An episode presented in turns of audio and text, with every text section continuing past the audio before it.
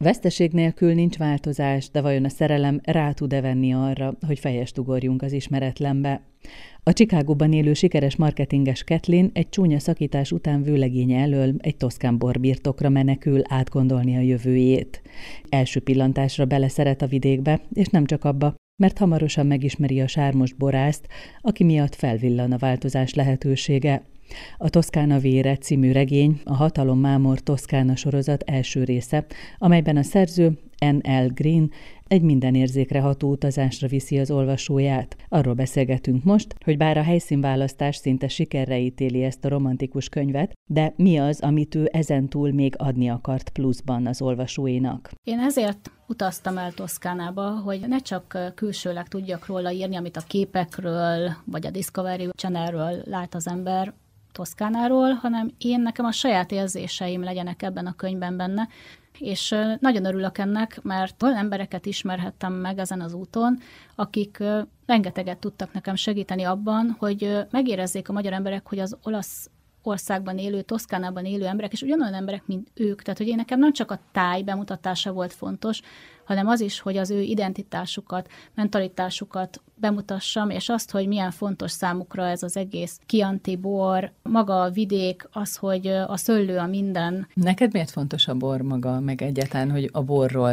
ismereteket adj át az olvasóidnak? Ez egy nagyon fura dolog, mert sosem szerettem a bort. Tehát amikor én ennek az egésznek nekiindultam, akkor azóta őzök ebből a borból egyébként egy üveggel a saját kis pályzomban, mert egy desszert bor volt, ami elindított engem ezen az úton. Ahhoz képest azt mondták a borászok, hogy nagyon sokat fejlődtem, mert már csak a szárazat iszom meg. Tehát ez egy folyamat volt részemről is, és azt gondoltam, ha én végig tudok menni ezen a folyamaton, akkor az olvasónak is meg tudom mutatni, hogy léteznek olyan borok, ami neki szól. Csak hát ugye az emberek úgy vannak ezzel, hogy megkóstolnak valamit, és abban levonnak egy következtetést, de annyiféle bor van, annyi pincészet, akik teljesen más világot mutatnak be, és én azóta ezeket így járom, és próbáltam megtalálni itthon is az én boromat. Meg is kérdezte odakint a borbirtokos, akihez kivitt a Tihanyi Kinga, hogy... Idegenvezető, ott él régóta Firenzében. És hát fenomenálisan összeszervezte nekem ezeket a dolgokat, én elmondtam, hogy mit szeretnék, és elvitt erre a borbirtokra, és ott megkérdezte tőlem az Andrea, hogy már kóstoltam ezt a bort, valószínű ezért választottam ki a Chiantit, és mondtam, hogy nem.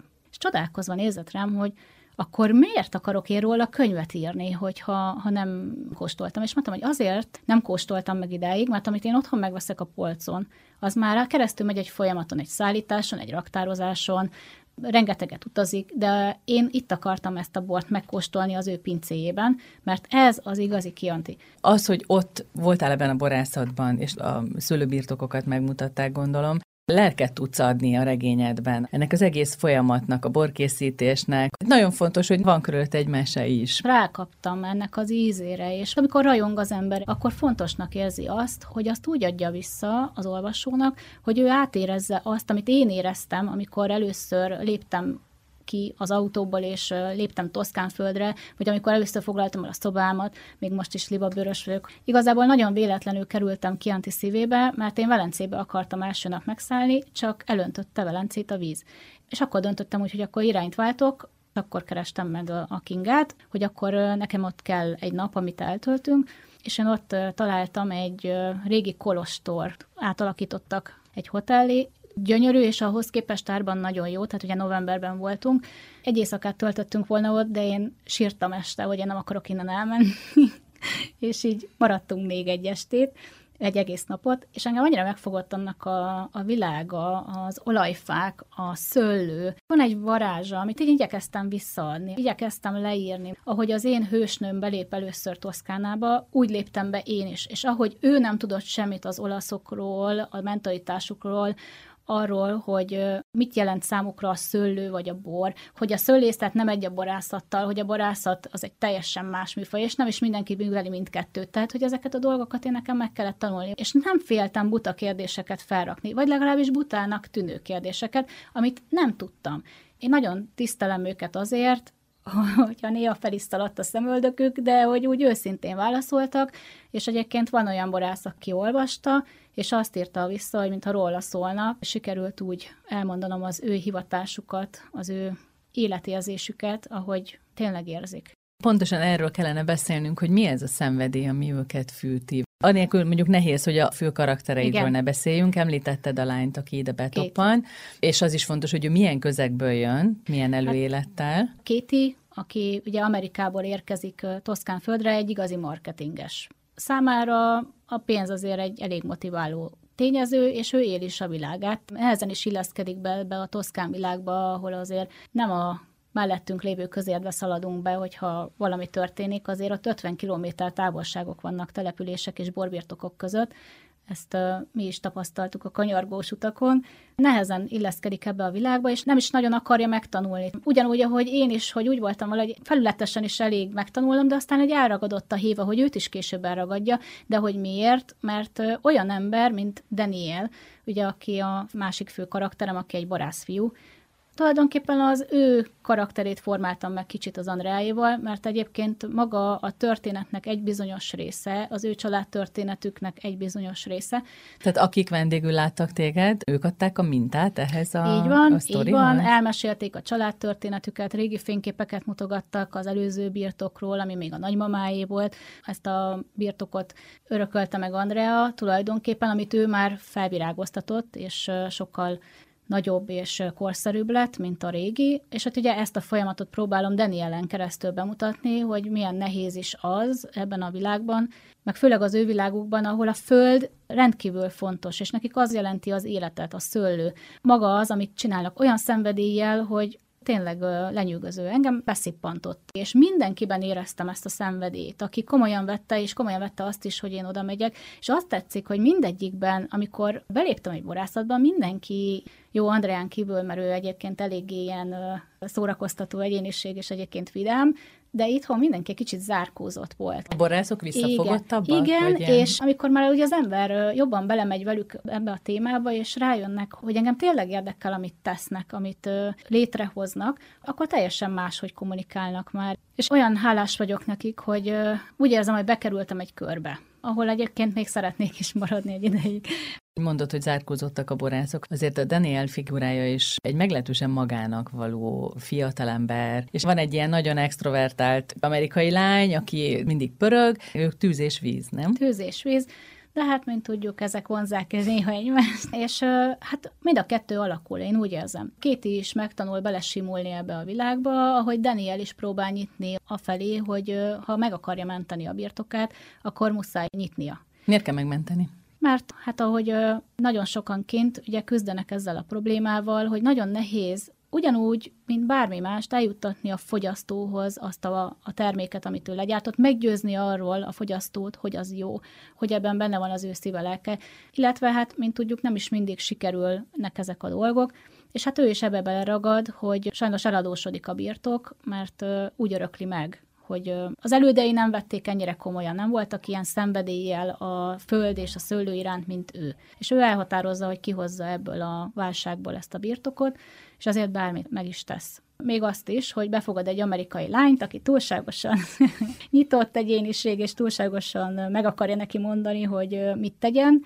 Nem is mindig tetszik neki, és szerintem egyébként ez valahol biztos, hogy jellemző a borászokra is, hiszen ha ő egy terméket készít, egy bort előállít, akkor abba nem is enged nagyon beleszólást. Ahogy a Daniel is elmondja, a földtől indul minden. Tehát az, hogy én fogom a poharat, és abban lögybölöm a boromat, az egy dolog.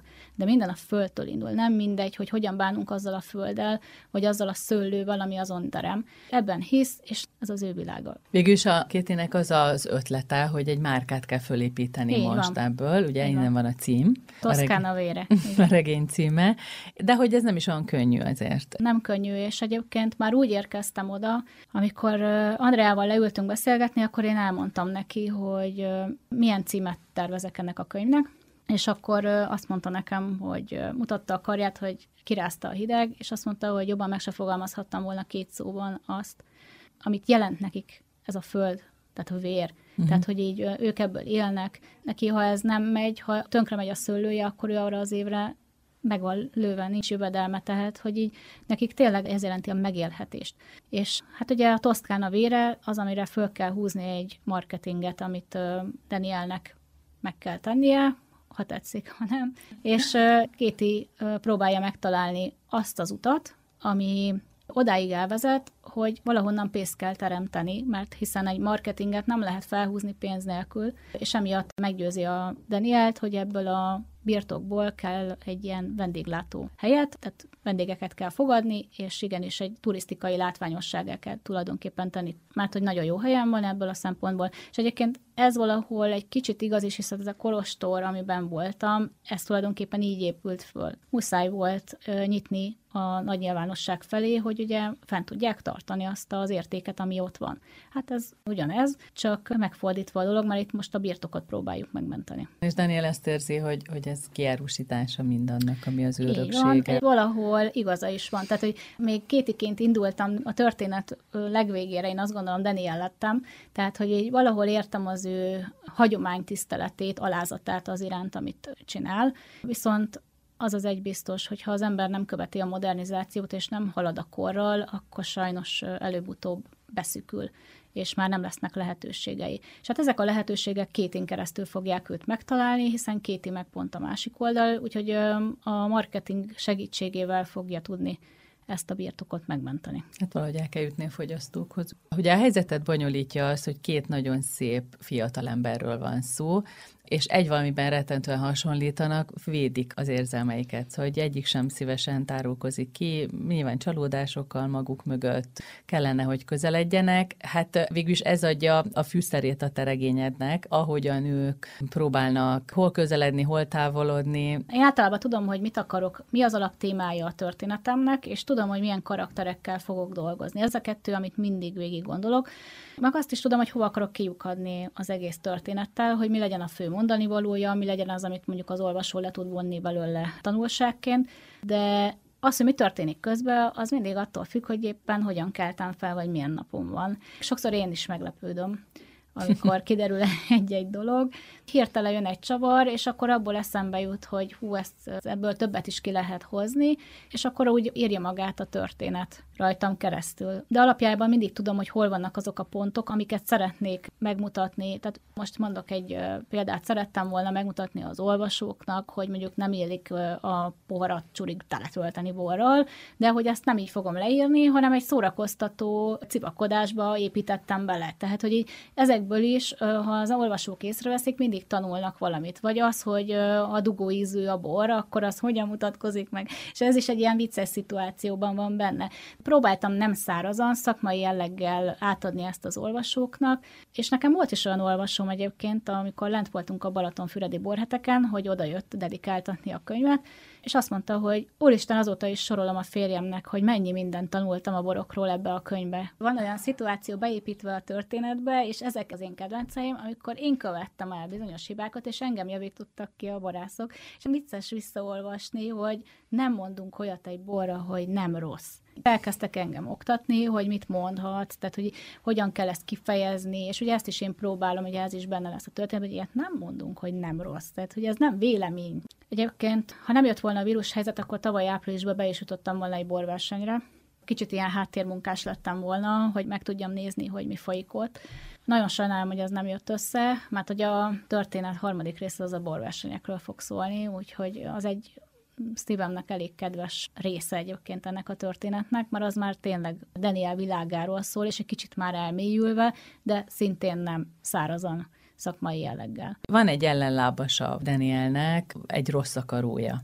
Néhol belecsúszik egy krimibe ez a regény. Ezt az első pillanattól tudtad, hogy ez így lesz? Igen. Az én történeteim általában romantikus vonalon mozognak, de mindig van benne egy krimiszál, ami hol erősebb, hol nem. Nem tudok tőle elszakadni, tehát én nagyon szeretem az, amikor van egy könyvben izgalom, és meg tudom mozgatni az emberek fantáziáját, és hogy ők is elkezdenek gondolkodni rajta, hogy ugyan ki lehet az, aki próbál itt Daniel birtokán feszültséget kelteni, ami egyébként egyre jobban eldurvul. Hát majd ki fog derülni, hogy ki.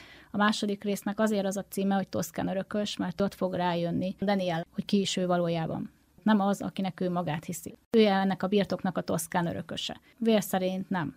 Az egy más dolog, hogy ő az, aki méltó erre, hiszen neki a hivatása, ő az, aki alázattal végzi ezt a munkát. Úgyhogy lesznek még itt fordulatok az olvasók, ami majd kapkodni fogják a fejüket, de én azt gondolom, hogy igyekeztem megmutatni, hogy ez sem egy unalmas világ. Én mai napig tartom a kapcsolatot az Andreáikkal, és náluk is folyamatosan történik valami, és folyamatosan túlélésért küzdenek. Pedig szerintem annyira megérdemelnék, hogyha tényleg elismernék őket, az ő munkájuk az valami fantasztikus. Tehát akármerről nézzük, a szőlőből, hogy egy ilyen csoda születik, mint némelyik bor, az fantasztikus dolog, hogy erre képesek. Nem kevés munkával. Mondtad, hogy romantikus regényeket írsz. Mennyire kell neked szerzőként arra figyelni, hogy olyan problémaköröket mutass meg, párkapcsolati kérdéseket akár, amik úgy nagyon benne vannak a levegőben ma, tehát ami az olvasóidat foglalkoztathatja. Ugye Kéti Amerikából jött, na de maradjon egy európai országban, tehát teljesen más kultúrában, vagy a hivatás és a magánélet kérdése. Van-e egy ilyen nagyon elhivatott szakembernek, mint a Daniel, kapacitása arra, hogy érzelmei is legyenek? Hát igazából én úgy éreztem az elején, amikor elkezdtem a könyvet írni, hogy itt Kétinek kell ebbe a kapcsolatba többet belefektetni, mint nő, hiszen Daniel nem fog tudni nyitni igazán, hisz neki egy szenvedélye van, az a földje, a szőlője. Az a szerelem. Az a szerelem. Így van. Számára a szerelem az ezzel egyenlő, és hogy ő nem fogja megtenni az első lépést annak érdekében, hogy ő neki párkapcsolata legyen, hiszen ő ebben csak a problémát látja. Pont ezért is alakítottam úgy a történetet, hogy Kéti az tulajdonképpen a levakarhatatlan kategória lesz, mert hogy ő viszont nagyon elhatározza magát, mivel ugye az ő élete is kisiklott, emiatt ő úgy érzi, hogy kell egy új cél. Szerintem elég sokan így vagyunk vele, hogy csak így tudunk kijönni az egyik kudarcunkból, ha kapunk egy másik célt. És számára ez lesz a cél, hogy megmenti az Alegri birtokot. És hát ugye ebből kifolyólag, hogy folyamatosan együtt kell lenniük, azért kialakul köztük egy vonzalom. De mondom, Daniel az a pincébe töltené el szerintem az egész életét, ha tehetné.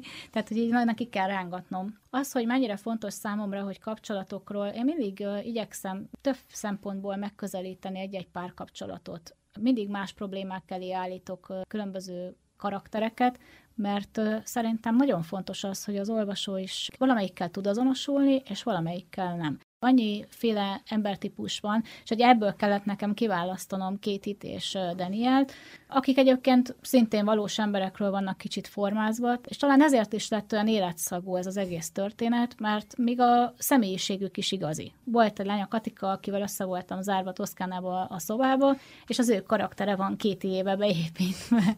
Ilyen impulzív? Ilyen impulzív, igen.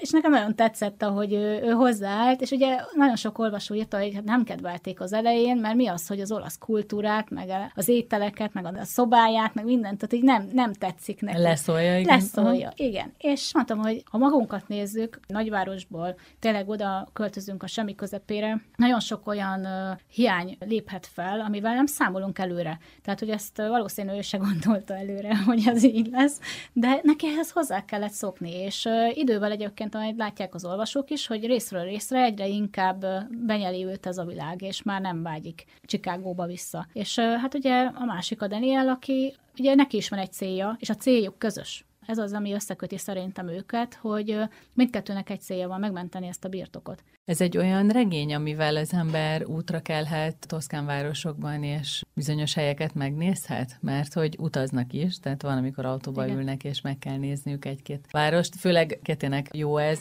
remek idegenvezetője van. Daniel, ugye, én pont mondtam, hogy ha egy ilyen borászfirú vezetett volna engem is körbe, lehet, hogy nem jövök haza. De igen, nekem az is célom volt egy kicsit a könyvvel kapcsolatban, hogy ne csak Toszkánát ismerjék meg, hanem egy kicsit a Olaszországot, és egyébként ebben is igyekeztem olyan élethelyzeteket beleépíteni, ami velünk megtörtént. Olyan vidám, olyan más a mentalitásuk, nem belekeserednek a dolgokba. Akkor sem, ha van, próbálják az életnek egy olyan oldalát megfogni, azt, hogy élni kell, mert egy élete van. Dolce vita. Próbálják a körülményekből a legtöbbet kihozni. Kéti kikap, mert a Medicieket nem bírja megjegyezni, pedig Firenzében járva ez azért nagyon fontos. Ez pont felmerült bennem, hogy oké, hogy Európában tudjuk, hogy kik azok a Mediciek, de egy amerikainak miért kellene ezt tudnia, hiszen Európa történelmét nem ismeri. És ugye ebből indul ki az egész, hogy egy kicsit taníthatom az olvasót, vagy legalábbis jó kis szórakoztató jelenetek születhetnek abból, hogy tényleg ő nem tudja, hogy kik is ők. Nekem ez is egy ilyen nagyon jó élmény volt ezzel a könyvvel kapcsolatban, hogy amellett, hogy hogy úgy érzem, hogy életszagú lett, emellett van egy ilyen értéke, amit az embereknek így próbáltam átadni. Számomra ez biztos, hogy ez eddig a legfontosabb könyvem.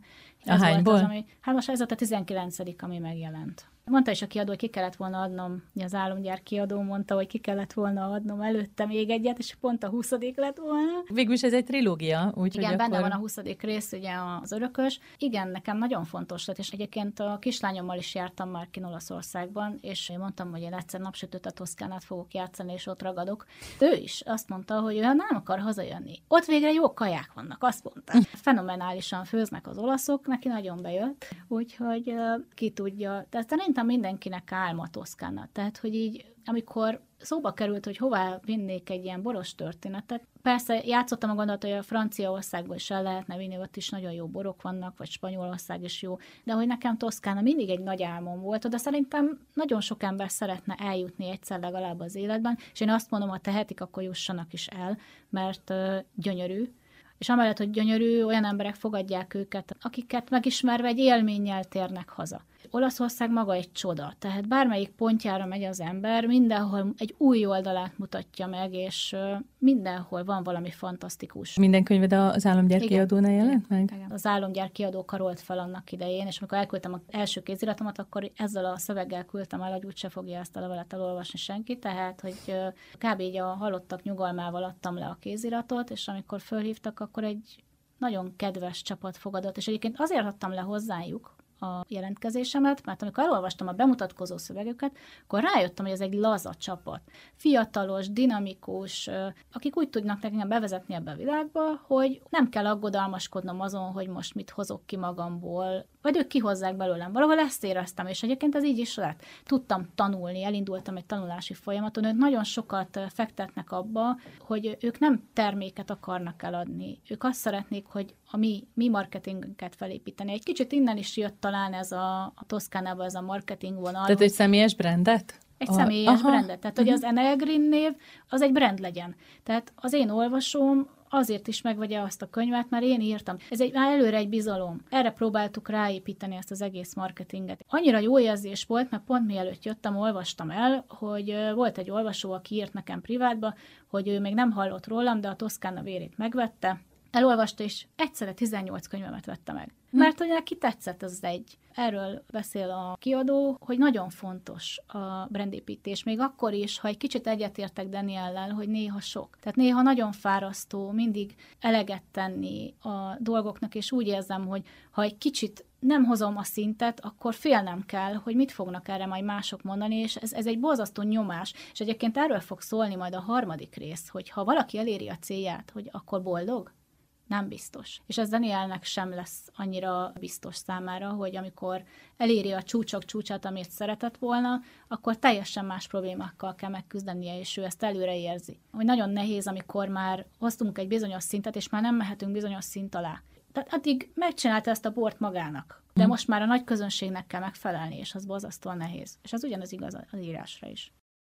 Toszkána vére, N. L. Green regénye, a Toszkán örökös című kötettel folytatódik majd, amit ahogyan az író korábbi könyveit is az Álomgyár kiadó jelentetett meg.